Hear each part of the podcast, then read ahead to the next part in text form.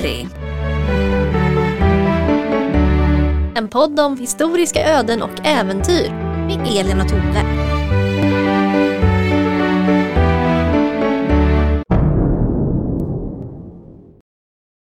Klockan sju var salongen fullsatt. Ett ypperligt arrangerat förspel försatte genast publiken i den gladaste sinnesstämning som på hela aftonen gav sig till känna genom entusiastiska applåder, vilka då ridån efter pjäsens slut gick ner hotade att aldrig taga slut. Man ropade ”Författaren!” så det gengöd i huset, till dess teaterns regissör framträdde på scenen och gav till känna att författaren ej var tillstädes. På övre radens galleri stod bland den högst uppsatta men icke desto mindre lägst ansedda och minst lottade publiken en bleklagd ung brandservis som inte alls deltog i applåderandet eller tycktes visa något intresse för varken text, utförande eller musik. Först när man ropade ”författaren” spred sig ett självbelåtet leende över hans läppar. Bakom hans rygg sa man till varandra den där döddansaren begriper visst ingenting av pjäsen.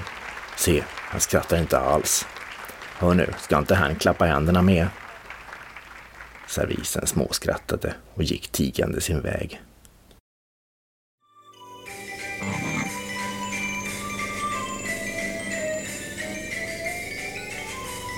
Men du Tove, det blev ju faktiskt riktig vinter sen sist vi var här och spelade in. Ja, det blev det. Va, va, vad tycker du om vintersport? Oj, jag tycker om vintern väldigt mycket. Jag är väl kanske inte så mycket för sport. Utförsåkning, det går an. Men det var jättebra att höra Tove, för idag blir det utförsåkning. Det är en persons resa utför vi ska följa. Och han hette August Stenberg och för enkelhetens skull kan vi väl bara presentera honom som författare. Men som vi snart kommer lära oss så hade han en hel del andra eh, sysslor under bältet. Det här är ingen person som är så väldigt känd idag. Nej, jag skulle väl säga att han är totalt okänd idag. Och på den tid han levde så kanske han lyckades skrapa ihop lite berömmelse och möjligtvis någon liten ära också. Men jag tror att vi kan nog säga att han blev glömd redan i sin samtid och idag är han totalt bortglömd och okänd. Nej, men. men han har ändå lämnat efter sig ett litet litterärt arv och på då har man gjort det då är man väl ändå något, någorlunda odödlig också. Om man Ja. har gjort det. Vi ska uppmärksamma det här lilla arvet idag men framförallt ska vi prata om hans liv. Jag ska bara nämna lite snabbt hur jag hittade den här totalt okända mannen. Jag satt som man gör och googlade på något, jag tror att jag faktiskt googlade på gardister i Stockholm. Och då råkade jag hitta hans första bok som han gav ut anonymt, inte ens en pseudonym, bara anonym. Han hade skrivit dramatik innan men det här är den första boken som kom ut från hans penna. Och den här boken heter Resan utför, eller en författares levnadsöden som farmaceut, aktör, gardist, brandservis, sufflör och pionjär. Se där, det var inte illa. Nej, så jag blev lite intresserad, eller jag blev väldigt intresserad faktiskt. Och den här boken fanns ju inte tillgång online någonstans, men den fanns på bokbörsen och den var kanske lite dyrare än jag hade tänkt mig, men jag kunde inte låta bli. Vi har ju den lilla boken här Det, faktiskt. den är här, vi får, vi får lägga upp den på Instagram. Det ska vi göra. Men som vi redan konstaterat, det här är en fantastisk titel och dessutom är det ju dessutom en fullständig, om en lite kortfattad presentation av författaren. Och den här boken kom ut 1879, August var då 35 år ung och som vi hör av titeln så har han hunnit med en hel del. Ja, det var en imponerande karriär för en 35-åring. Ja, och boken är just en memoar eller en levnadsbeskrivning av vad han har gjort fram till tidpunkten för bokens utgivning, alltså 1879.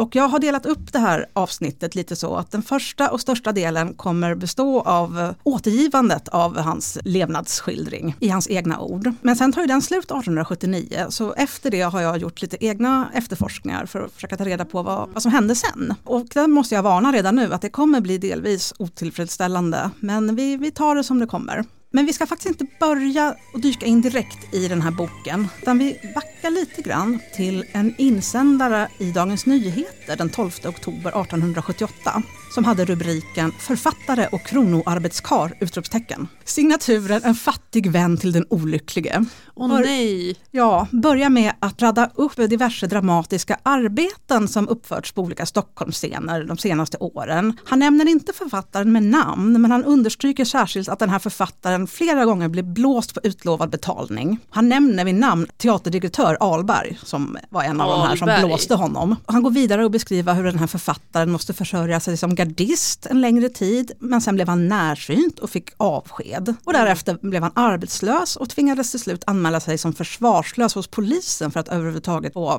någon slags utkomst till mat och husrum.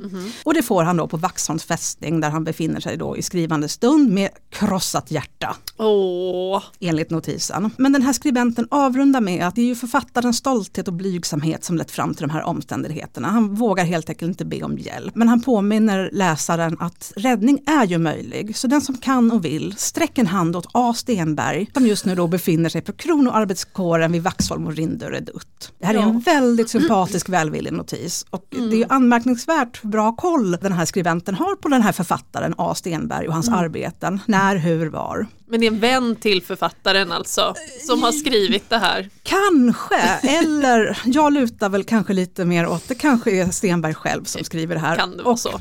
Av väldigt många skäl som kommer bli uppenbara allt eftersom så tycker jag inte vi ska klandra honom för det alls. Men året därpå, 1879, kommer alltså den här boken Resan ut för ut. Och redan i förordet med rubriken Erinran så nämner då August den här notisen i Dagens Nyheter och säger att det är den som har gett impulsen till att skriva den här boken. Ja, och han nämner även att egentligen hade han tänkt skriva en helt annan slags bok, alltså en exposé över alla dåliga och usla människor han mött under sin 35-åriga levnadsbana. Sådana som framstår som att vara fina och hederliga men egentligen har begått det avskyvärdaste skurksträck. Jag skulle gärna vilja läsa en sån bok men också tänka mig att skriva en sån bok. En vacker dag Tove, en vacker dag. Då skriver vi den. Men han, han, han medger att han har inte hjärta att uppriva gamla sår. Men han hoppas istället att den skrift som läsaren nu håller i, i alla fall ska ge honom lite pengar eh, som han har sen när han blir frigiven från Vaxholm. Mm. För den här notisen i DN har ju gjort att han varken kan eller vill skriva för scenen längre och jag antar då att han syftar på att den här teaterdirektören Alberg nämndes vid namn. Och han är persona non grata nu i teatervärlden. Cancellad alltså. Men han lovar bekantskap med en författare som vad samhällsställning och dylikt står ensam i sitt slag. Och det tror jag nog faktiskt att han rätt i. Nu börjar vi med levnadsbeskrivningen. Gud vad spännande. Den börjar i Halmstad 1844. Mm, bra år, bra år. Jag måste citera här. Jag har, trots att jag kommit till världen i laxstaden Halmstad, just aldrig varit någon glad lax. Det sätter liksom tonen för hela den här boken, hela resan utför. Ja men det kan faktiskt börja resan ut för om man inte är en, en glad lack. Har du ja. hört talas om att Halmstad skulle vara laxstaden? Aldrig, men jag är inte helt säker på att jag har varit i Halmstad. Jag har inte heller varit i Halmstad och jag googlade på laxstaden Halmstad, fick inte mycket träffar så det kanske hör en svunnen tid till. Men jag fick faktiskt några träffar i så sportsammanhang, liksom Laxstaden möter Sölvesborgpojkarna och sådär. Oh. Men Halmstads lax var tydligen ett begrepp förr i tiden, det var rökt lax som man kunde köpa och den skulle vara från Halmstad då. Om vi har några lyssnare från Halmstad så får man väldigt gärna höra av sig till oss och berätta mer om Halmstads kopplingar till lax. Vi vill veta mer om lax. Men där föds alltså Adolf Edvard August Stenberg den 5 februari 1844. Mamma Elisabeth född Bengtsson är då 44 år. Pappa Karl Adolf är 40 år och han är stadsfiskal i Halmstad. Stadsfiskal är väl någonting som närmast liknar polischef. Han är anställd av staden. Ja, håller lite koll här. Ja, men pappa Stenberg enligt August är lite för mild för att vara en bra upprätthållare av ordningen i Halmstad. Alltså bara, när August bara är ett par månader gammal flyttar man vidare till Karlsborgs fästning vid eh, Vätterns Och där ska pappa då bli expeditionsförare, vilket jag tolkar som någon slags befäl vid den här arbetskåren som jobbade på Karlsborg. Och ironin i det här går ju inte August förbi, för han kommer ju själv bli en del av det, Ja. av det gardet en vacker dag. Men det vet ingen än så länge. Den här kronoarbetskåren hade bildats 1842, så bara två år innan och ersatte då en tidigare pionjärkår. Men det de har gemensamt var att det var system för tvångs eller straffarbete. Innan vi går vidare så tänkte jag bara vi ska titta snabbt på vad Sverige är för ett ställe 1844. Mm. Bara en månad efter att August föds så händer någonting ganska viktigt. Kungen dör i mars. Oh no! De senaste åren har ju han, Karl XIV Johan då, blivit mer skröplig och konservativ. Så det kommer ju inte som någon jättestor överraskning. Nej. Hans son Oscar blir Oscar den förste och kröns i september samma år. Och han har drygt 3,3 miljoner undersåtar, förutom de i Norge, som det här året har varit svenskt i 30 år. Yay! Grattis! Grattis Norge! Av de här 3,3 miljonerna så bor ungefär 10 procent i städer. Så Sverige är ju ett agrart samhälle. Och det kommer det vara ett tag till. Industrialismen ligger liksom och puttrar igång. Det har väl inte riktigt eh, blivit eh, ett industrisamhälle. Vi är ju lite långsamma med det. Vi är det, Rent generellt, speciellt om man jämför med Nederländerna eller Storbritannien eller nästan överallt. kanske, överallt förutom utom vi. Skandinavien. Ja, Ska man vara lite krass så kommer vi faktiskt behöva industrialism i Sverige för vi behöver arbetstillfällen för befolkningen ökar som 17 under 1800-talet. det gör den. Emigrationen har inte riktigt kommit igång än 1804 men den kommer göra det. Men det spelar ingen roll för befolkningen ökar i alla fall trots att en miljon flyttar. Vi blir många för vi har ju fred. Vi har fred i 30 år, 1844 och kommer ha fred fram tills idag men det vet man inte än. Så militären tar ju fortfarande en väldigt stor plats i samhället och utökas och utvecklas på många, många sätt. Sammanfattningsvis kan vi väl säga att samhället kommer att se väldigt mycket annorlunda ut när 1800-talet är det enda jämfört med hur det ser ut 1844, vilket kanske gäller alla sekel egentligen. Men vi kan väl stanna där och återgå till familjen Stenberg. Man blir inte jättelångvarig vid Karlsborg, kanske att pappa var lite för mild även för Nej. kronoarbetskåren. Pappa Stenberg, Ja. han får ju tuffa till sig lite om han ska vara militär, då måste man vara sträng. Ja, men vad tror du de gör då? De flyttar till Hjo, man stannar i Västergötland. Vad tror du han tar som jobb där? Jo, Ja. gissningsvis någon typ av polis som, Han blir som statsfiskal igen. har han tuffat till sig lite då, pappa? Framgår inte. Mm. Man kommer inte stanna jättelänge i Jo heller, men det är i Jo som August har sina tidigaste barndomsminnen och det verkar vara en ganska, ganska lycklig tid, så många minnen man nu har som 3-4-åring. Men han har ett ont minne och det är när onda faster dyker upp. Åh, onda faster! Så här beskriver han onda faster. Min onda genius, eller den som närmast blev skulden till min karriär utför. Oj, Vi det kommer ju var återkomma lite till henne, får man väl bedöma om, om det här var rättvist eller inte. Han är fyra gammal när han träffar henne och han avskyr henne instinktivt. Annars vet jag inte riktigt om hans barndom i Jo är typisk. Det känns lite grann som att han är en 3-4-åring som mer eller mindre får sköta sig själv. Han är nära att stryka med flera gånger. Ibland ramlar han ut genom fönster. Oftare är han nära att drunkna för han verkar knalla omkring i stan lite som han vill. oj oj, ja. När han är tre år går han ombord på en skuta som råkar ligga i hamnen eh, Jaha. och den seglar iväg. När de väl upptäcker honom så kan de inte återvända utan han, nej. han får hänga med på, på en liten tripp. Han kommer tillbaka efter tre dagar och då tror ju alla att han är drunknad Nej naturligtvis. men Eller lilla, lilla August. Oj oj oj. Jo är ju en speciell plats. Det är lite galet i Jo. Ja, jag Eh, tror det. Så man blir inte där så jättelänge. Nej. 1848 flyttar man vidare till Lidköping, så vi är fortfarande i Västergötland. Och det blir väl Augusts egentliga hemstad, det är där han, han växer upp. Mm, han relaterar mer till Lidköping än till, till Halmstad. Och kanske. jo, ja definitivt. Jo. Och Lidköping, jag måste bara visa dig deras rådhus. Det är ju fantastiskt. Det är helt fantastiskt. Ni kan inte se det, ni som sitter där hemma, men googla. Googla på Lidköpings rådhus, det var sagolikt. Och det, det- liknar Läckö slott, själva kupan där. Intressant att du säger det. Det är faktiskt Magnus Gabriel de la Gardis gamla jaktpaviljong. Han skänkte det till staden. Det är inte en sån Det här är- skröna. Nej, för jag, jag tänkte att det där är säkert byggt tidigt 1900-tal för att härma formerna på Läckö. Ja, för att komma till Läckö slott som ligger då ute på Kollans ö som sticker ut i, i Vänern så måste man nästan passera Lidköping, i alla fall om man kommer norrifrån. Så han hade mycket att säga till om i Lidköping, Magnus Gabriel. Eh, Och Lidköping ligger liksom som inne i en vik med Kollansö och Läckö slott på, på sin västra sida. Dessutom så är det ju ån Lidan som klyver stan i två delar. Ena är gamla och andra är nya Lidköping. Så det finns ju många bra drunkningstillfällen här i, i stan. Ja, Men 1848 när familjen flyttar till Lidköping så bor ungefär 2400 invånare där. mm. Gunnar Wennerberg den äldre är kyrkoherde och sedan prost och han är ju då pappa till den mer kända Gunnar Wennerberg som skrev Gluntarna. Jag ska bara dela ytterligare en underbar Lidköpingsbild. Den här är från 1820-talet. Jag kommer lägga upp i alla fall en detalj av den här på Instagram. Det är ju torget i, i gamla Lidköping, vi ser Ja. rådhuset där och kyrkan. Diligensen har precis kommit in till torget och så är det lite figurer så i förgrunden. Det är ett himla folkvimmel här i Ja, Lidköping. och det roliga är att eh, konstnären okänd skriver vilka de här människorna är. Här har vi prosten Wennerberg som pratar med kyrkoherde Djurberg. Här har vi någons dräng och lite andra. Men det bästa är nästan i mitten av den här bilden så Ja. är det en man som står och höjer antingen en käpp eller en piska mot en hund. Och så är det en pil och så står det Lundin som alltid slogs med hundar. Jag var bara tvungen. Får jag se honom igen? Jag lägger upp Lundin och hunden på, på Instagram. Lundin som alltid slåss med hundar. Lidköping brinner väldigt svårt 1849, speciellt gamla Lidköping blir nästan totalt offer till lågorna. Och det här Eh, var, var det här efter att de hade flyttat in? Ett år senare. Ja. Klarar de sig? Ja, de bor i nya Lidköping. Okej. Men August nämner faktiskt inte branden, men han är bara fem år när den sker. Mm. Pappa Stenberg har speciellt velat flytta till Lidköping för han har en hel familj där. Bland annat onda faster och, får vi nu lära oss, även onda farmor.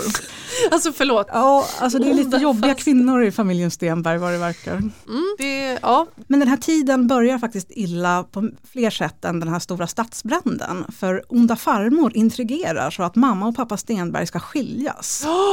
Nej, Ja, farmor. ja, mamma reser faktiskt till Göteborg där hon tydligen hör hemma och då gråter August för första gången i sitt liv. Nej, August. Men, men det, det blir tydligen någon försoning för hon kommer tillbaka och eh, jag tror aldrig skilsmässan går igenom utan de fortsätter leva som gifta. Men det verkar vara lite rörig uppväxt för när jag följer dem i kyrkobokföringen så ser det ut som att de flyttar minst en gång varje år inom Lidköping. Då. Men åren går, August börjar skolan men han minns mer alla de streck som man naturligtvis gör.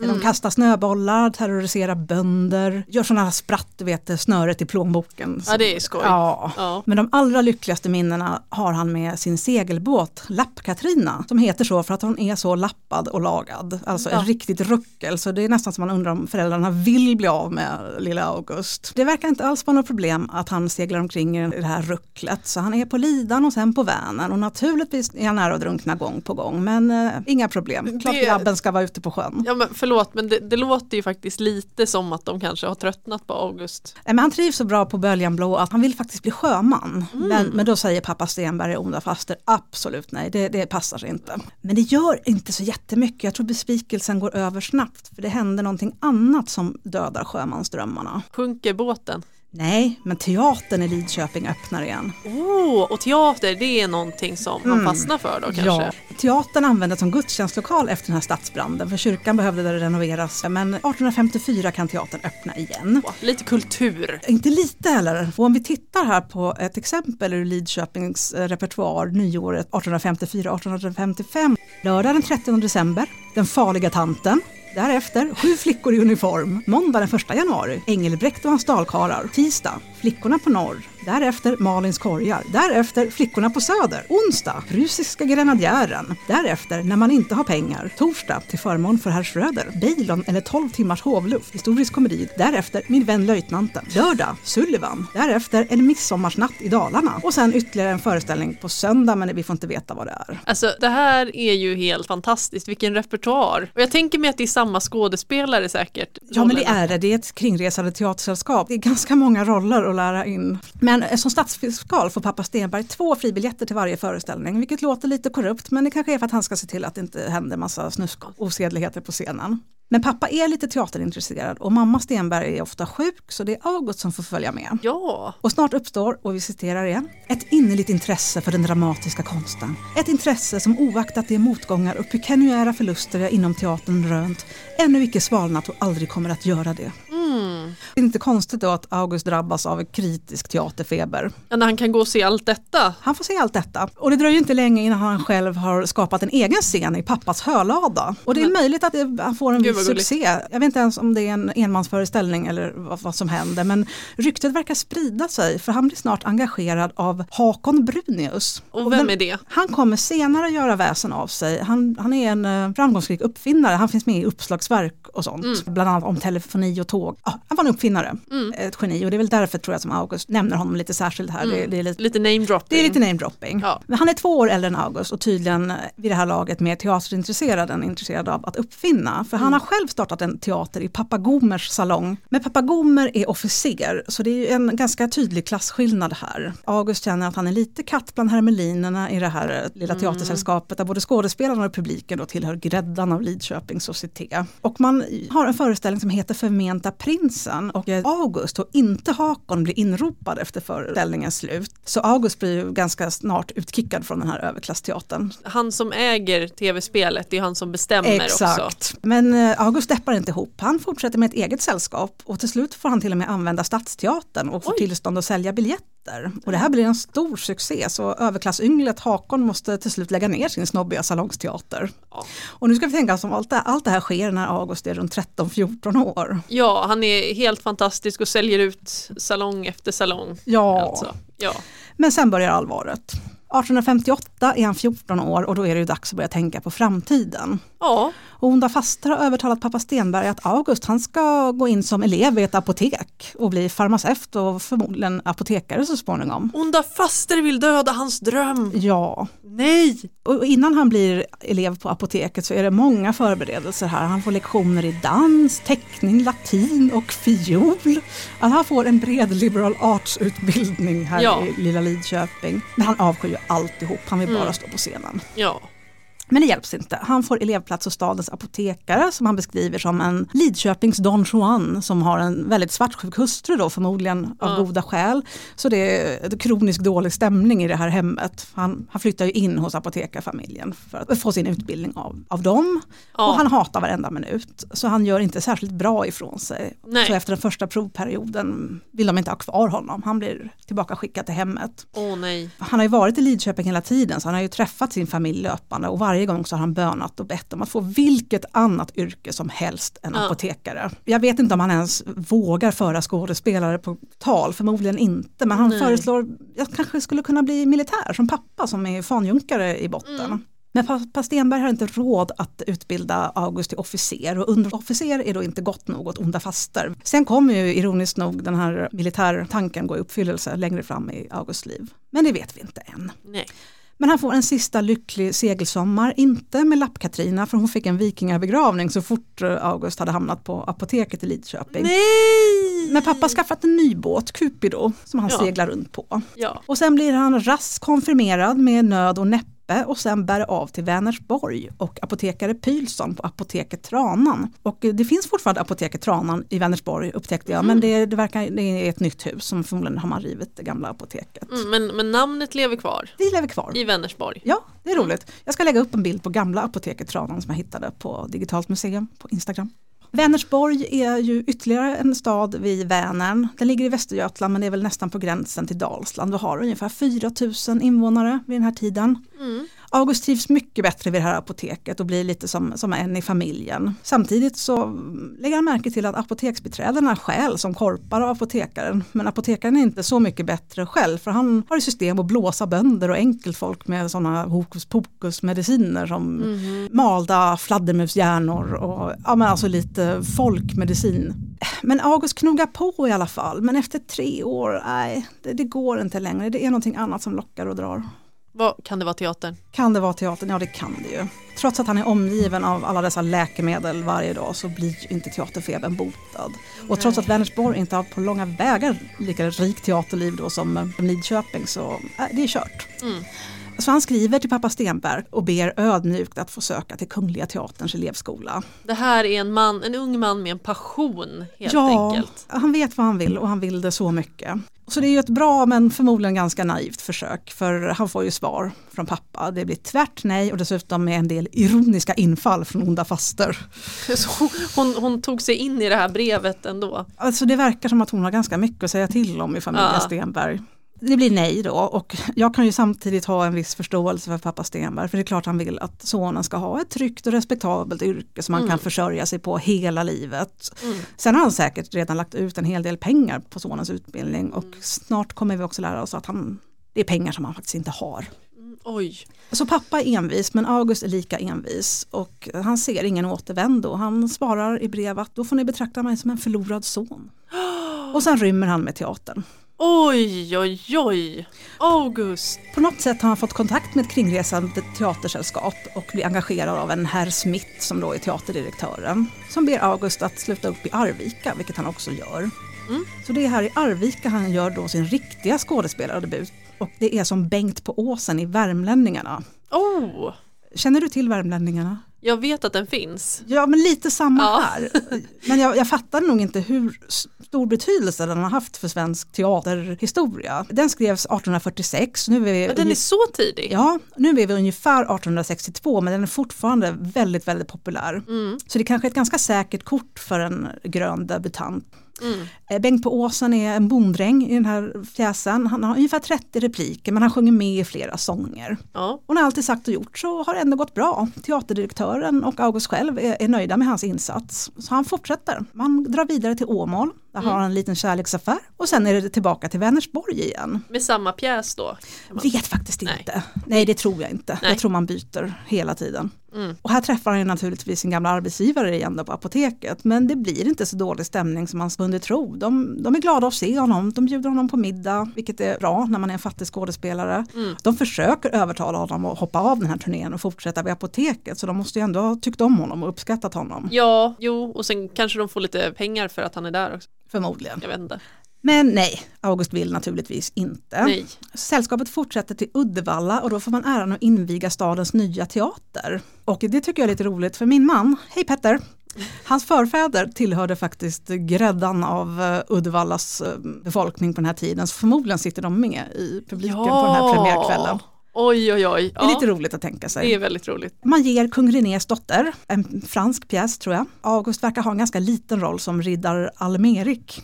Sen är tanken att man direkt ska fortsätta till Mariestad men man behöver göra ett strandhugg först. Och kan du gissa var? Åh, inte Åmål, inte Marie. Lidköping. Lidköping! Lidköping! Ja, Ja! Och det här är lite blandade känslor för August kan jag förstå. Ja. Han har ju inte haft någon kontakt med sin familj sedan han eh, förklarade att han var en förlorad son. Och, och Eh, när, hur lång tid har det förflutit nu? inte ungefär? jättelång tid, max ett halvår. Ja, men det är ändå en ganska lång tid för dem. Ja men precis, så ja, det är nog lite, lite blandade känslor. Men han Mm. vågar i alla fall besöka hemmet och hälsa på mamma Elisabeth. Hon är ensam hemma just då och hon är glad att se August i alla ja. fall. Men hon varnar honom att pappa kommer inte vara lika lätt övervunnen och det Nej. har hon rätt i för han kommer hem medan August är där. Oj, oj, oj. Och han blir rasande. Gå ut, lämna mitt hus, otacksamme lätting. Så August hinner bara krama mamma en sista gång innan han blir utslängd ur sitt barndomshem. Åh nej. Eller vilket hem i ordningen det här nu är eftersom de flyttar Ja. hela tiden. Han går ner till stranden, han deppar, han filosoferar lite. Han är övertygad om att det är onda faster som eh, viskar i pappas öra. att han hon- inte skulle vara lika hård om det inte var för hennes skull. Hon har tagit sig in där Ja. i, mm, Hon har förgiftat honom. Han letar upp sina kamrater, får lite tröst, lite pepp. Vi drar ut på stan, ja vi går på schweizeri. Där sitter redan teaterdirektören och håller hov. August får beklaga sig lite mer för alla där och alla sympatiserar med honom och börjar, Ja. men den där pappa Stenberg, han borde lära sig en läxa. Kom hit ska vi minsann tala honom till rätta. Och pappa kommer faktiskt, förmodligen av en slump. Men alla skäller ut honom och pikar honom och till slut ställer sig teaterdirektör Smith upp och håller ett tal om scenkonsten. Och då måste till slut pappa Stenberg bevekas. Så far och son dricker förlikningsskål och alla jublar. Everybody clap. Exakt. Så till slut så ger pappa ändå sin välsignelse med förbehåll då att August har ett år på sig att bevisa att han faktiskt har talang för skådespeleriet och har någon möjlighet att försörja sig på det också. Men han lovar till, till och med att skicka lite pengar om August skulle behöva någon gång. Mm. Så nu är August lycklig när de lämnar Lidköping. De fortsätter till Mariestad, sen blir det Örebro och sen Skara där man firar en god jul. Sedan Skövde, sen tillbaka till Lidköping. Då. Så de turnerar i Västergötland, den trakten kan man Ja, en säga. liten utstickare till Örebro. Men eh, det blir ju öppna famnen när han kommer till barndomshemmet. Han får sova och äta under sin pappas tak och han får en ny garderob. Allt är perfekt och här får vi citera. Nu förflöt en tid av obeskrivlig lycka för mig. Jag hade ju uppnått det mål jag så länge eftersträvat. Mina Drömmar hade blivit verklighet. Jag fick ju nu som verklig aktör beträda den scen på vilken jag som barn gjort furor. Jag var för lik för mina föräldrar och till och med min faster hade börjat finna sig i sitt öde att vara besläktad med en kringstrykande komedienn. Oj! Jo men det stämmer, Onda faster har faktiskt tinat betydligt och hon bjuder eh, både August och hans kollegor på kaffe ibland när de är i Lidköping. Mm. men vilken lycka! Ja men du ser. Ja. Och han träffar sina gamla vänner i Lidköping och de flesta är glada för hans skull. Några är avundsjuka och det är han lite nöjd ja, med. men på hans fantastiska framgång där. Ja, men tror du att en sån här lycka kan bestå? Jag tror faktiskt inte det. Jag tror att framgång och sen kommer det något hårt. Min lycka kulminerade, men för att snart göra kullerbytta. Åh nej. För pappa Stenberg, han tänker faktiskt inte hålla sin del av avtalet. Det här att August skulle få ett år på sig. Och det, det känns oschysst men vi kommer kanske förstå hur han tänker lite senare. Så för det första övertalar han direktör Smith att ljuga för August och säga att han inte passar för scenen. Och för det andra iscensätter han en märklig intrig som i sig faktiskt skulle kunna komma från teatern. Det är nämligen så att Stenberg har en rik familj i släkten och de umgicks ofta med dem, eller när August var barn då. Mm. Och det finns en dotter här som August har haft ett gott öga till. Jag vet inte om de är kusiner eller sysslingar eller någonting Mm. i den stilen. Men på något sätt tussar pappa Stenberg ihop August och den här dottern och förälskelse uppstår i alla fall från Augusts sida. Okej. Lite oklart vad den här dottern får ut av det hela, men hon kanske också är kär. Hon används i alla fall som eh, uppenbart lockbete. En bricka i Ja. pappa och kanske också onda fasters spel. För om August nu eh, bestämmer sig för att återvända och ta sin, eh, sin examen, då ska han få både dottern och ett apotek för besväret. Oj, oj, oj. Som sagt, lite oklart vad den här dottern får ut av det hela. Men det funkar i alla fall. Smitska sällskapet lämnar Lidköping och August stannar kvar. Men det blir också inledning på en väldigt kort men intensiv playboy-period i Augusts liv. Det vill jag höra mer om. Han springer runt på landsbygden med en portör och samlar läkeväxter som en del av ja, Ja. sin Ja, apotekarutbildning. det, det gjorde man ju. Som apotekarlärling eller apotekarutbildning på den här tiden så var det väldigt mycket örter. Och apotekarna hade ju sina egna, egna örtegårdar också som de odlade i. Men han hittar inte bara rara läkeväxter utan han hittar ett utfärdshus som har en väldigt vacker uppasserska. Och han börjar hänga på det här utfärdshuset lite väl mycket. Så mycket att han börjar glömma bort den här flickvännen slash fästmön i stan. Nej, August! Ja, och till slut så märker ju fästmön det och hon upptäcker också varför. Så då tar det slut. Det blir ingen fästmö och inget apotek. Nej. Och dessutom verkar det även ta slut med den vackra uppasserskan för eh, August har snart en ny erövring, en ung oskuldsfull prästdotter från landet. Men där har han konkurrens med en ung adelsman så han tror ju att jag är chanslös. Mm. Men prästdottern väljer faktiskt August. Nämen. Men då tröttnar han naturligtvis. Och det är faktiskt det sista vi någonsin kommer höra om Augusts kärleksliv. Åh, Okej. Och det är inte så konstigt för han kommer ha mycket, mycket, mycket annat att tänka på. Det är ju tur att August är välkommen tillbaka till Vänersborg apoteket Tranan så han inte kan krossa fler hjärtan här i Lidköping. Det blir dags för examen. Apotekare Pylman examinerar honom och kuggar honom. Det är bara att Okej. börja om. Han Mm. råpluggar. Det blir en ny examensdag utsatt och då är det farmaceutmössan som hägrar med svart sammetsstomme, blå kulle, röda paspoaler och förgylld eklövskrans med linneor och asklepios stav. Åh, men det vill man ju förstås åt. Ja, den ser snygg ut. Jag har faktiskt inte kunnat hitta någon bild på det här. Jag mejlade till och med Apotekarsocieteten för att höra om de möjligtvis hade en sån gammal mössa i sina samlingar, eller åtminstone en bild. Jag fick inget svar. Men hur tror du den här examen går då? Jag tror faktiskt inte att det går så bra. Det gör det. Det gör det! Ja. Han tar det! Någon gång ska det väl gå bra också. Lugn som en kogubbe är han. Mm. Avlägger en muntlig examen, protokollet skickas till Sundhetskollegium, de betygsätter honom, goda insikter i yrket. Och så firar man med skålar och en supé och nästa dag, som är nyårsafton 1863, går resan tillbaka hem till Lidköping.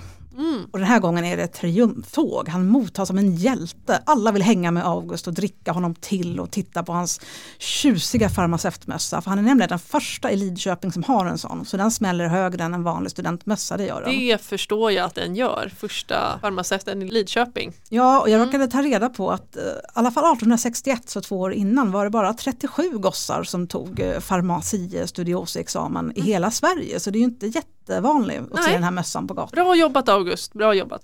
Och det är väl kanske onödigt att nämna att föräldrarna och då särskilt pappa är vansinnigt stolta. Till och med Mm. onda faster är nöjd för en gångs skull. Vad bra. Men återigen blir lyckan kortvarig. Den 23 februari 1864 dör pappa Stenberg i lunginflammation, 59 år gammal. Nej! August Åh. beskriver faktiskt inte riktigt hur han känner inför pappas död.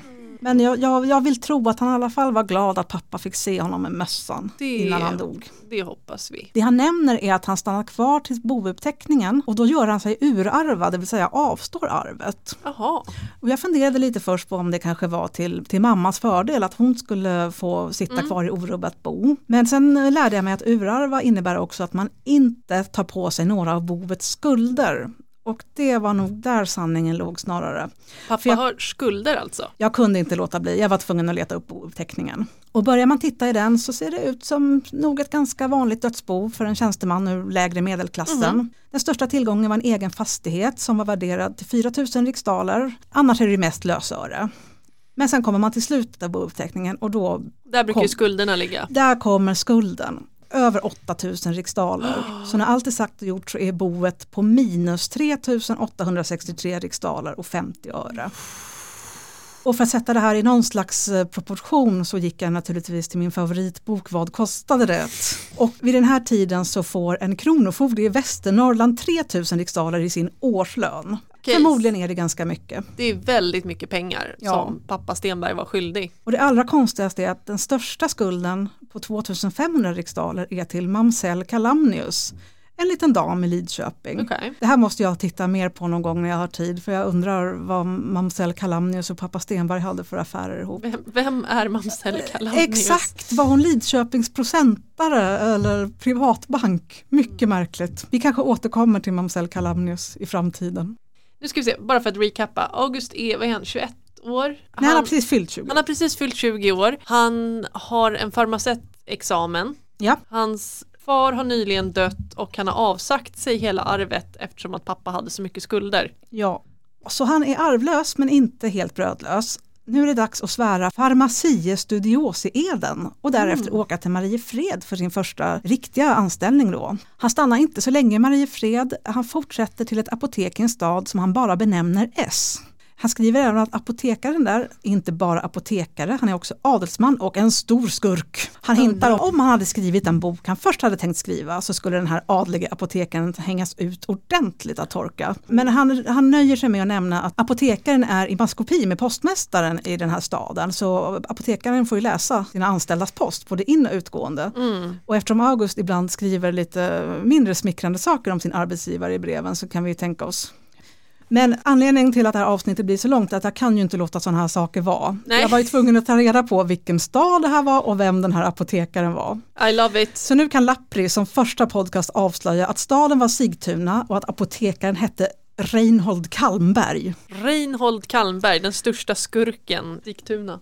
Och så jag försökte kolla lite i tidningar på vad han hade för sig mellan 1860 och 1870 och det börjar ganska fint sådär. 1862 försöker han bilda en uppländsk fornminnesförening. Mhm. Vet inte om det gick bra, det finns en sån förening fortfarande idag men den bildades 1869 så jag vet inte om han hade någonting med saken att göra. Sen försöker han få till ett bolag som ska ha en ångbåt som trafikerar Sigtuna Stockholm. Han vill ha ett möte för det här. Mm. Tidningen skriver lite spydigt att sammanträdet besökt av ganska få personer. så det verkar inte heller gå så bra. Nej.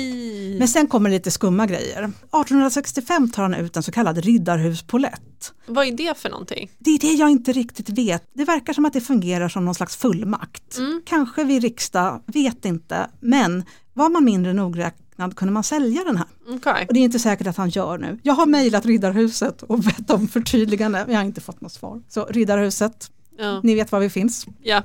Dessutom är han inblandad år efter år i en mängd stämningar. Oklart vad det gäller, man ser bara att det är han och någon annan som stämmer honom. Okej. Ja, men det allra skummaste, och sen ska vi släppa honom, är en notis från 1870 om komministervalet i Katarina församling i Stockholm. Okej, och vad har han ställt till med då? Ja, nej men det är så att bataljonspredikanten Lagerström, han vinner det här kommunistvalet stort med 545 röster. Den som kommer på andra plats då fick bara 155 röster, Okej. så han är ju en favorit. Landslide. Ja, men det märkliga är då att eh, Reinhold Kalmberg, som inte ens tillhör den här församlingen, lämnade in 70 röstsedlar och alla på Lagerström. Och där får vi nog lämna Kalmberg lite grann. Reinhold Kalmberg. Vi återkommer till dig en annan gång. skurken. Ja. Men det är inte så konstigt då att August kanske ledsnar både på Sigtuna och den här Kalmberg. Så Ja. efter ungefär två år där eh, drar han tillbaka till Stockholm och han har Mm. storstilade planer. Nu ska han ta det här på allvar. Han ska plugga och ta apotekarexamen. ja. Vägen är så att efter farmacie studiosi-examen så kan man ta då provisor slash apotekarexamen. Mm. Det kan man bara göra i Stockholm tre gånger om året. Nej. Och innan det måste man gå vissa kurser, göra några tentor och praktiska prov. Mm. Och det visste inte jag att provisor, det är, provisor och apotekare, de har samma utbildning men provisor förestår någon annans apotek och man Mm. kan of, kalla dem ofta för apotekare i dagligt tal.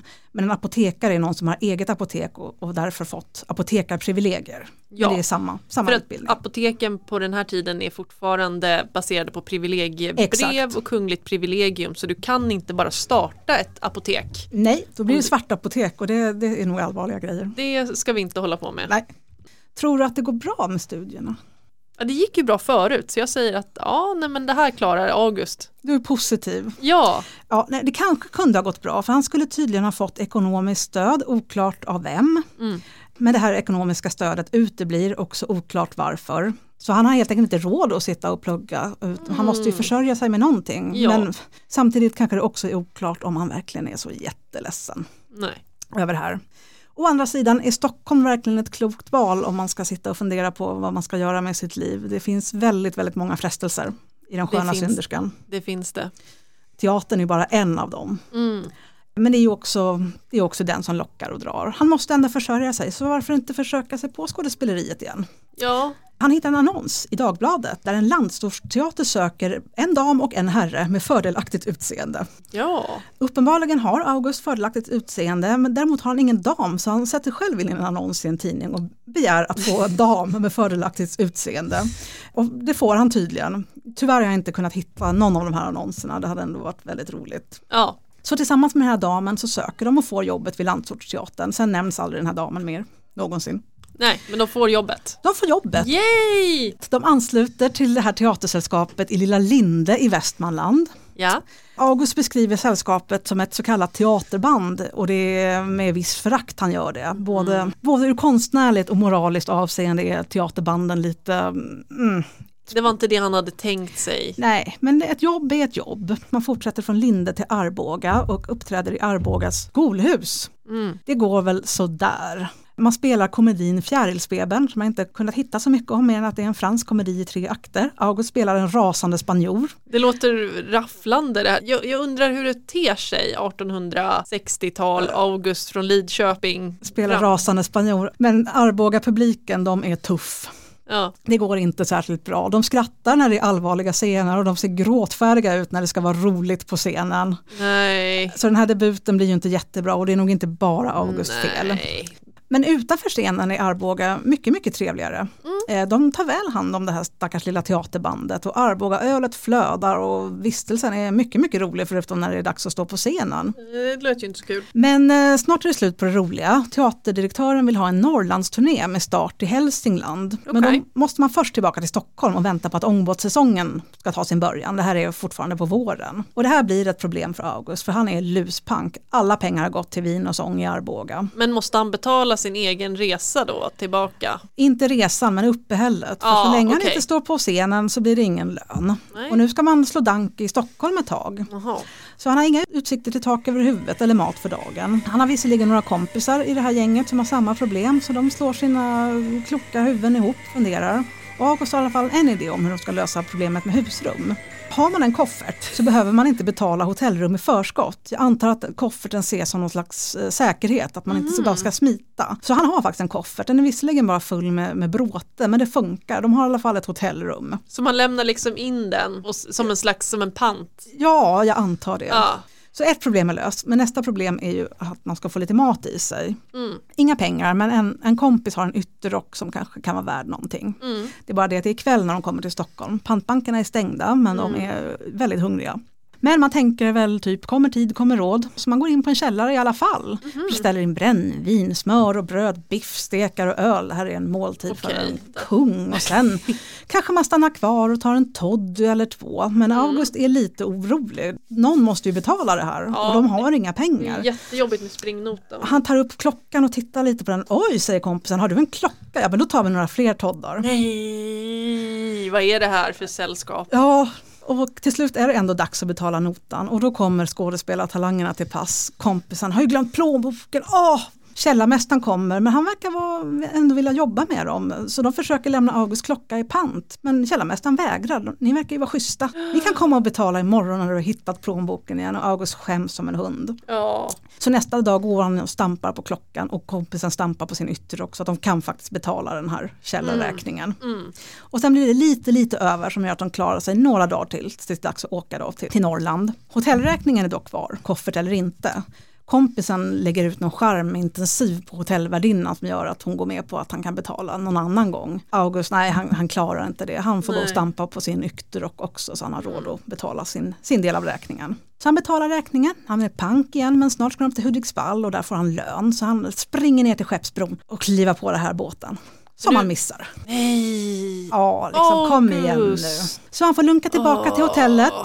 Nu får han stampa på sin nya kavaj. Den kostade 40 kronor ny. Han får 9 kronor. Detta minns han alltså med bitterhet 15 år senare. Ja. Det går ett annat fartyg några dagar senare men han är ju pank. Mm. Men kaptenen är schysst. Han låter honom åka med så får han betala när han kommer fram till Hudiksvall. Mm. Men naturligtvis så är det billigaste platsen han får och det är på däck. Det är tidig vår. Han har varken rock eller kavaj så han fryser ju som en hund. Jag vet inte hur lång den här resan kan vara mellan Stockholm och Hudiksvall. Jag har ingen aning. Nej, Men en natt på däck kanske det blir. ja det, det lär väl bli. Men när han väl kommer fram får han i alla fall sin veckolön på 12 kronor men den går ju åt att betala resan då i efterskott. Och Hudiksvall är en ful tråkig stad. Förlåt. Hudiksvall, jag tror inte att ni är en ful tråkig stad. Nej, det, det var citat. Jag kommer ihåg att August är på riktigt dåligt humör nu. Ja. Man måste spela i en hölada så man måste vada i smuts för att komma till. Så det här, Men det- ingenting är kul just nu. Nej, han som är van vid Stora Teatern i Lidköping. De åker vidare till Umeå och det är trevligare och bättre. Och sen Ja. var tanken att man skulle upp till Piteå men båten man skulle åkt med har bestämt sig för att istället åka till Vasa i Finland. Mhm. Så teaterbandet åker också till Vasa i Finland. Okej. Eller Nikolajstad då som det hette på den här tiden. Och där blir man varmt välkomnade. Hela staden blir bror och du med det här lilla teatersällskapet. Och det är fest varje kväll och ibland hela natten efter föreställningarna. Och det hjälper inte att teatern ligger ovanpå en krog. Nej. Eh, Men det går bra. Till spillrorna av ett annat teatersällskap dyker upp. Oh no. Ja, så först blir det turf war nästan. Men sen sätter sig man ner och förhandlar och kommer fram till att nej, men vi slår ihop de här två sällskapen. Så det bildas ett helt nytt sällskap som nästan enbart består av direktörer. För alla ska få vara direktörer för att de ska vara nöjda med, med den nya ordningen. Man är sammanlagt 19 medlemmar vilket är väldigt, väldigt stort för ett kringresande Ja, teatersällskap. de, är- det låter som ganska många. Man är många som ska dela på en väldigt snabbt krympande kaka för Nikolajstad är nu översvämmat av fattiga skådespelare slash direktörer Ja. och eh, de goda invånarna börjar lite tröttna på att dels hela tiden behöva bjuda och dessutom låna ut pengar till fattiga Nej. teaterbandmedlemmar. Så snart gapar teatersalongen tom och det börjar bli bråk i truppen. August känner sig fullkomligt desillusionerad och en smula besegrad. Hans kompis har redan stuckit så han bestämmer sig för att följa det här exemplet och åka hem till Stockholm. Mm. Man kan ju alltid fortsätta med farmacin. Mm. Innan han åker ger han sin kompis den ena av sina två skjortor. Tillbaka till Stockholm, kanske vis av misstaget blir han inte så långvarig där utan han beger sig till Strängnäs och tar en apoteksplats där. Han är där i tre månader, vet inte om han faktiskt gör något jobb i apoteket för han skriver två pjäser som Okej. han tar med sig till Stockholm full av optimism. Men han får dem inte antagna någonstans. Så han får återvända till Strängnäs med svansen mellan benen och där väntar en apotekare som är riktigt förbannad och vill inte ha honom tillbaka för han har inte gett August tillåtelse att resa överhuvudtaget. Och nu får jag väl varna lite att nu blir det faktiskt riktigt, riktigt mörkt i berättelsen. Oj. August är tillbaka i Stockholm, men han är pank, han är arbetslös, han har en misslyckad skådespelarkarriär och han misslyckad apotekarkarriär. Och han trodde att författarskapet skulle bli en räddning här, men det verkar kört där också. Och eh, han är pank. Fan vad jobbigt. Så han skriver ut ett recept på morfin, för det vet han hur man gör. Och apoteket Kronan i Gamla stan expedierar det här utan några som helst problem. August fastar en hel dag, sen går han till sängs, läser tidningen, han älskar att läsa tidningar. Och sen dricker han morfinlösningen med ett glas vatten. Oj. Och tänker väl att han nu ska somna för sista gången. Men August, nej. Han somnar, men han vaknar nästa dag klockan fyra på eftermiddagen. Han konstaterar att antingen var dosen för liten eller snarare slarvigt expedierad. Båda är lika troligt. Han vet mycket väl hur slarvigt det går till i apoteken. Resten av kvällen irrar han runt på stan, han minns inte så mycket. Mycket. Och han tänker väl att jag kan inte sjunka så mycket längre än så här. Så han åker faktiskt Nej. tillbaka till Strängnäs och ber, ber om sin plats där tillbaka på, Mm. på bara knän. Mm. Men det blir tvärnej. Apotekaren säger till och med att hans misslyckade skådespelarkarriär gör honom mer eller mindre oanställbar. Men han tycker ändå lite synd om August så, så han får 15 kronor och en uppmaning att resa hem och då menar apotekaren Lidköping och mamma. Mm. Det är december, August har bara sin sommarkostym och en yllehalsduk. Men August. Men han måste ju ta däckplatsen då från Strängnäs till Stockholm. De andra passagerarna tycker synd om den här trashanken. Sitter och fryser på däck och försöker bjuda honom in i salongen på kaffe och cigarrer men han skäms, han vill inte förklara hur han har hamnat i det här eländiga. Men han är tillbaka till Stockholm och stannar en litet tag innan han åker tillbaka till Lidköping. Och vad gör man om man är i Stockholm och på absoluta botten? Ja, man dricker sprit. Nej, man går på teatern! Ja, okej. Han går upp till Söderns höjder, jag tror inte han har råd att dricka sprit, Nej. annars skulle han säkert gjort det. Ja. Han går upp till Södra Teatern och ser Andersson, Pettersson och Lundström. Som var en enormt populär pjäs på Södra Teatern. Den spelades faktiskt där hundratals gånger. Och på den här tiden drivs eh, Södra Teatern av direktör Zetterholm som har drivit den i ett antal år nu och Mhm. gjort den väldigt framgångsrik, folklig. Men om några år kommer han hänga sig på teaterns vind. Oj. När, när det inte går så bra längre. Nej. Men det är ju tur att August inte vet om det här när han sitter i publiken. Nej. För den här föreställningen, Andersson, Pettersson och Lundström, ja men det ger honom faktiskt lite hopp och glöd. Ja. Så han bestämmer sig, jag ska inte ge upp riktigt än, jag ska fortsätta skriva. Men inget intellektuellt dravel, jag ska skriva någonting brett som går hem i stugorna, en, en folkpjäs. Mm. Lite grann som Värmlänningarna som han Mm. gjorde sin debut i. Men först hem till Lidköping och mamma. Och den här gången återvänder han inte till Lidköping som någon hjälte. Men han får fira jul med sin gamla mamma. Och hon verkar kunna hjälpa till och bättra på hans garderob så att han har lite vettiga kläder igen. Ja. Så han vilar upp sig. Och nu är han ändå en man med en plan. För det första ska han skriva en framgångsrik folkpjäs. Och för det andra ska han hitta ett jobb som ger honom en lön men också tillräcklig fritid för skrivande. Ja Mm. men alltså författarens eviga Ja. dilemma. Det, det där ja. Mm. Lite otippat, för mig i alla fall så verkar militäryrket vara ett bra alternativ Mhm. enligt August. Och när han är tillbaka i Stockholm så stöter han ihop med ett par hästgardister som peppar honom. Jo, jo, men det här är jättebra. Så han går till Livgardet för häst och letar upp chefen där. Eh, Han vill anmäla sig som volontär där och det är ju officersaspirant. Mm. Men det finns inga vakanser eh, som volontär just nu, men chefen lovar att det, det blir nog en tjänst ledig snart. Och under tiden kan väl han bli numerant, vilket jag tror är typ samma som menig, alltså det lägsta av det lägsta. Mm. Och det här är väl lite under August värdighet men han inser att han har inte jättestort val. Så nu svär han krigsmannaeden och börjar sin tjänst men eh, av någon anledning fungerar det inte. Så efter bara tre månader slutar han. Och han säger att de här tre månaderna är väldigt, väldigt de- demoraliserande men han utvecklar tyvärr inte exakt vad det var som hände. Vi vet inte heller om han hann skriva men det kanske var det som var själva problemet. Men det är därmed inte slut med militärlivet för August än, inte på långa vägar. Och hans nästa steg på den militära banan uppstår på ett ganska osannolikt sätt. En dag, han är arbetslös, så går han och slår dank utanför krogen Helvetet, som han gör sådär. När han går där utanför, för han har förmodligen inte råd att gå in, Nej. så träffar han två gardister från andra gardet. Han känner dem lite grann tror jag. De frågar om de får bjuda August på ett glas. Ja, det får de, det får de Ja, absolut. ja, ja.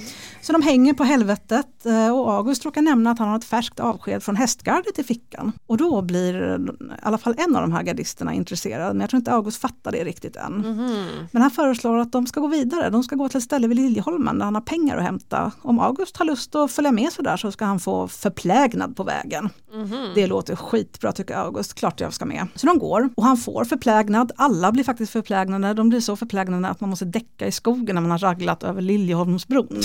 Och sen sover man till dagen på.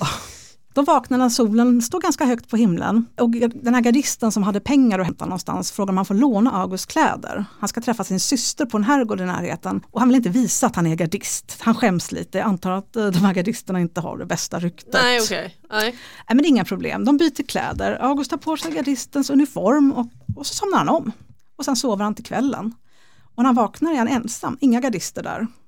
Så han börjar ana lite oråd. Han går till den här herrgården som Mm. antingen måste ha varit Liljeholmen eller Katrineberg, vet inte. Mm. Men ingen har en aning om vad han pratar om där. Och nu börjar han bli svettig. Nej. Han har ju på sig den här uniformen men han hade fått tillbaka sina betyg medan de bytte kläder. Så han undersöker betygen och alla är kvar utom det från hästgardet. Nej. Så vad ska han göra nu? Han kan inte bara gå runt på stan i någon an- annan kars uniform. Nej. Den är dessutom väldigt snuskig och dessutom Ja. ser han ju ut som en desertör om han bara går runt och gör ingenting. För det enda han kan komma på är att gå till andra gardets garnison och fråga om någon därifrån har rymt. Mm. Jo, det, det var ju någon som hade rymt därifrån. Ja. Och August uppdykande gör ju alla extremt förvirrade. Det är ingen som riktigt har någon idé och i brist på idéer får han stanna kvar till nästa dag. Och då Ja. kommer hela officerskåren och undersöker honom och petar på honom och ingen har ju hört eller sett något liknande. Nej. Ingen vet riktigt vad man ska göra, det, det här har inte hänt förut. Men Nej. han får stanna kvar som en liten maskot ett tag och han får i alla fall mat och någonstans att sova. Ja men det är i alla fall positivt. Ja, och han har ändå ingenstans att ta vägen för han har inga kläder förutom den här uniformen som inte är vad, hans. vad ska han göra? Och till slut så tycker väl alla och även August att ja, men du är väl värvad då? Ja, Ja. okej. Och så avlägger han krigsmannaeden en andra gång. Och eh, om han inte gillade hästgardet så är andra gardet som att komma ur askan i elden. Han har Mm. inget gott att säga om vare sig regementet, garnisonen eller soldatlivet överhuvudtaget. Nej. Befälen är sadister och de meniga är slavar eller djur snarare. För att överhuvudtaget orka med den här bedrövliga tillvaron så super alla så mycket de kan. Mm. Så när de väl är klara med den militära banan så är de för det mesta förstörda till civilt liv. Ja. Hur mörkt allting är så får han ändå ganska mycket stoff här till en bok som han kommer ge ut många år senare. Mm. Och han stannar kvar, åren går. Han fortsätter skriva när han kommer åt, ibland ute i det fria. Ibland i sin säng på kasernen i skrålet från supande soldater. Mm. Han stannar faktiskt kvar i sex år mellan 18, 1866 till 1872. Men sommaren Ja. 1872 begär han och får avsked och blir istället brandman. Alltså, Det är väldigt mycket tvära kast i Ja. det här. Det är väldigt mycket karriärbyten. Ja men nu har han ändå varit sex år vid ett ställe. Jag Det väl ändå varit nu- jag är sex år men sen direkt är brandman. Men det var nog lite som en, en annan typ av militär. Tror han det. både jobbar och bor på det som senare blir Katarina brandstation på Kärrhovsgatan i söder. Det är 1872. Han är redo att promenera upp till Södra Teatern igen där han många år tidigare fick inspiration av Andersson, Pettersson och Lundström. Ja. Och han har ett möte med direktör Zetterholm som tyvärr kommer vara död ett år senare. Nej. Och äntligen så går någonting faktiskt lite bra. Mhm. Vi spolar fram till februari 1873. För då klistras det upp affischer lite här och där på stan där det står Södra Teatern, för första gången Torpar-Håkan, folkkomedi med sång i fyra akter, svenskt original, musiken av A. Andersson. Och sen följer alla roller och skådespelarnas namn, men det står ingenting om någon författare. Men vi vet ju. Jag, jag tror vi vet vem Ja. det är som har skrivit sitt stora epos. Och den 11 februari 1873 så är det premiär. Och som vi hörde av den här inledningen så är det i alla fall en publiksuccé. Ja, Äntligen går någonting lite bra. Och flera tidningar rapporterar just det här att, att man ropar på författaren men att han inte kommer ut på scenen. Nej. Man, nej, han är ej närvarande och han vill vara okänd. mm. Ja, publiken gillar pjäsen, det gör de, men annars är kritiken ganska sval. De flesta är ljumma, ingen är översvallande och någon enstaka är direkt sågande. ja men kritiker, vad vet de? Exakt, överlag så betraktas pjäsen som en bagatell, varken särskilt bra eller dålig. Mm. Men som sagt, publiken gillar den och den spelas mellan 11 februari till 24 mars. Vilket inte låter som länge, men för den tiden så är det, det är inte dåligt. Mm. Annars, om en pjäs inte gick bra, men då la man ner den efter två föreställningar och sen lärde man sig en ny. Mm. Och August hävdar att direktör Zettervall då säger att inget stycke mottagits med så stort bifall under hans verksamhetstid.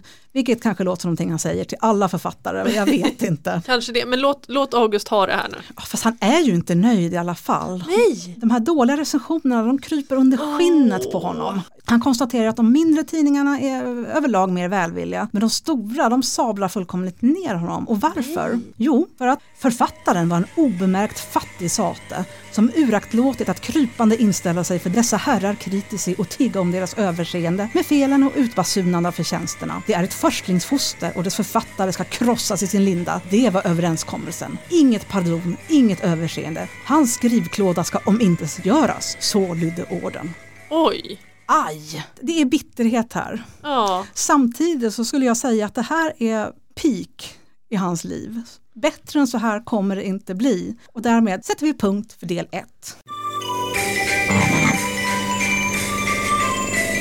Detta var del 1 av 2 av Krossade illusioner, August Stenbergs resa utför. Del 2 kommer redan nästa vecka, så håll utkik där du hittar dina favoritpoddar. Ni har lyssnat på Lappri, En podd om historiska öden och äventyr. Vi som har gjort podden heter Elin och Tove. Ni kan följa oss på Instagram på lappripodd, besöka oss på lappripodd.se och om vi hade väldigt fel kan ni mejla oss på lappripodd.gmail.com.